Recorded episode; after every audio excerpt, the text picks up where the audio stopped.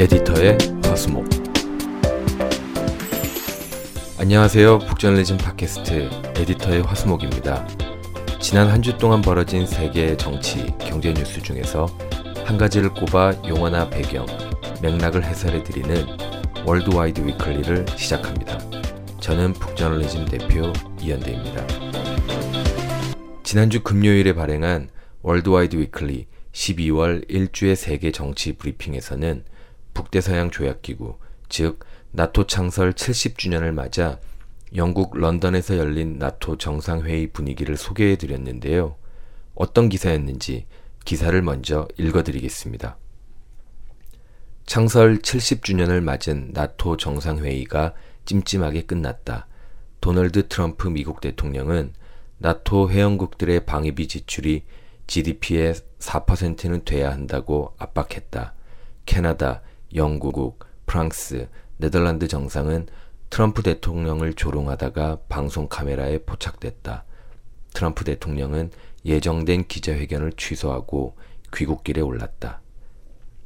오늘 방송에서는 이 기사에서 소개된 유럽의 방위비 분담과 나토의 균열에 대해 해설해 드리려고 합니다.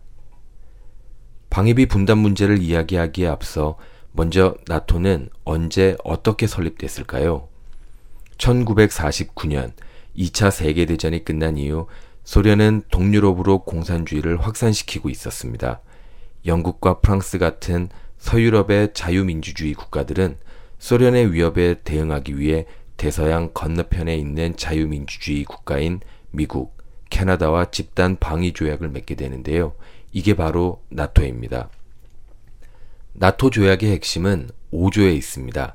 나토 조약 5조는 나토 회원국 중 한 나라가 공격을 받으면 나토 전체에 대한 공격으로 간주하고 동맹 차원에서 대응한다는 집단 방위 원칙을 천명하고 있습니다.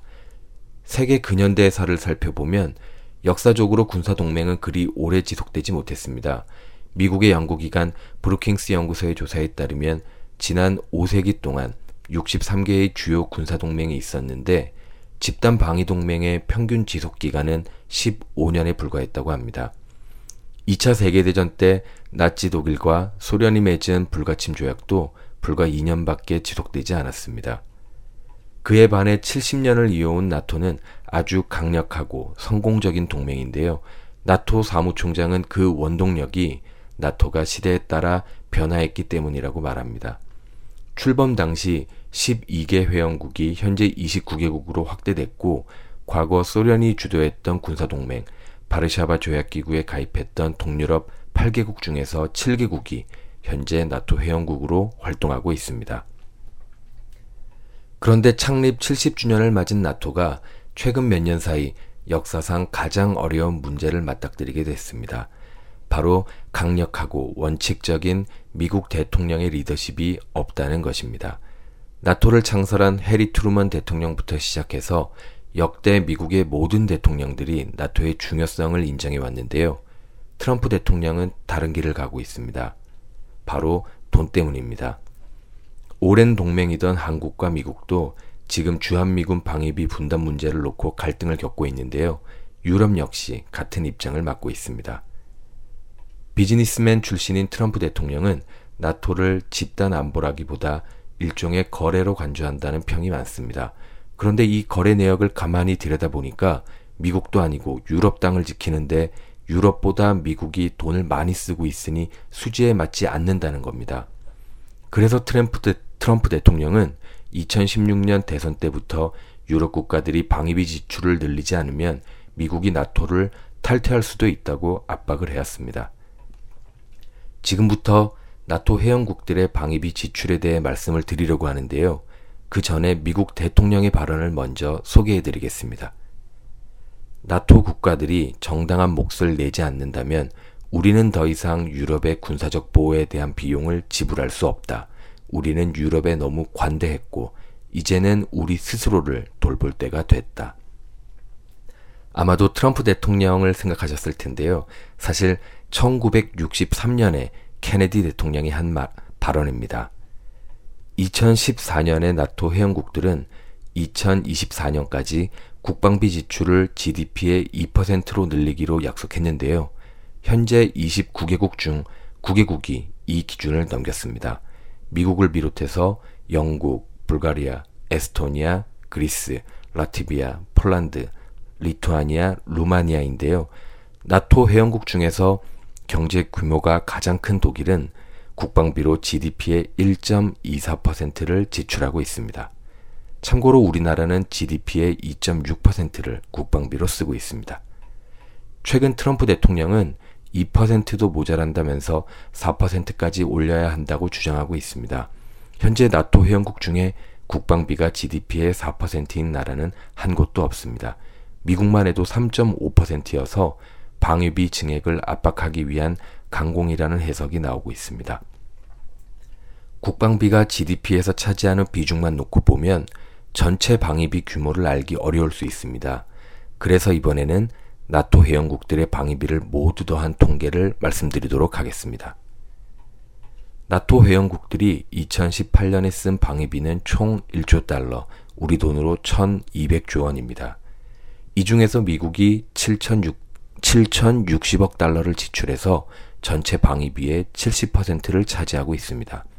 그 다음으로는 영국이 620억 달러로 6%, 프랑스 5%, 독일 5%, 이탈리아 2.6%, 나머지 국가들이 11.5%를 차지하고 있습니다.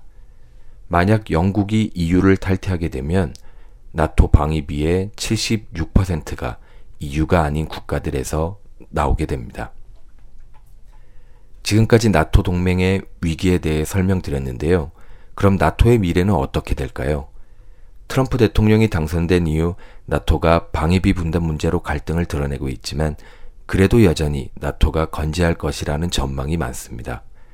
지난주에 열린 나토 정상회의에서도 여러 가지 해프닝이 있었지만 정상회의를 폐막하며 발표한 공동 선언문에서 중국의 커지는 영향력과 국제 정책은 기회이자 도전이라고 명시하고 중국의 부상에 동맹으로서 공동 대응하기로 했습니다.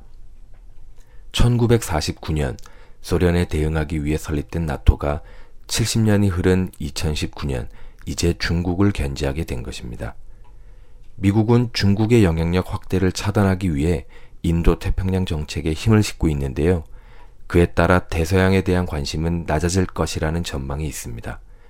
그러나 중국은 일대일로 같은 정책을 통해 서쪽으로 향하고 있습니다. 유럽을 아시아로 끌어당기고 있는데요. 미국이 대서양에서 철수한다는 것은 유럽에서 중국과 경쟁하지 않겠다는 뜻과 같습니다. 패권 경쟁을 벌일 강력한 경쟁자가 나타난 이상 적어도 당분간은 나토가 건재할 것으로 보입니다. 오늘 방송에서는 나토의 과거와 현재 그리고 미래에 대해 설명해 드렸는데요. 여러분 어떠셨나요? 월드와이드 위클리는 북저널리즘이 발행하는 세계 정치, 경제 브리핑 중 한 가지 주제를 정해 뉴스를 해설해 드리는 코너입니다. 앞으로도 많은 관심과 청취, 구독을 부탁드립니다. 그럼 다음 방송에서 다시 뵙겠습니다. 여러분 감사합니다.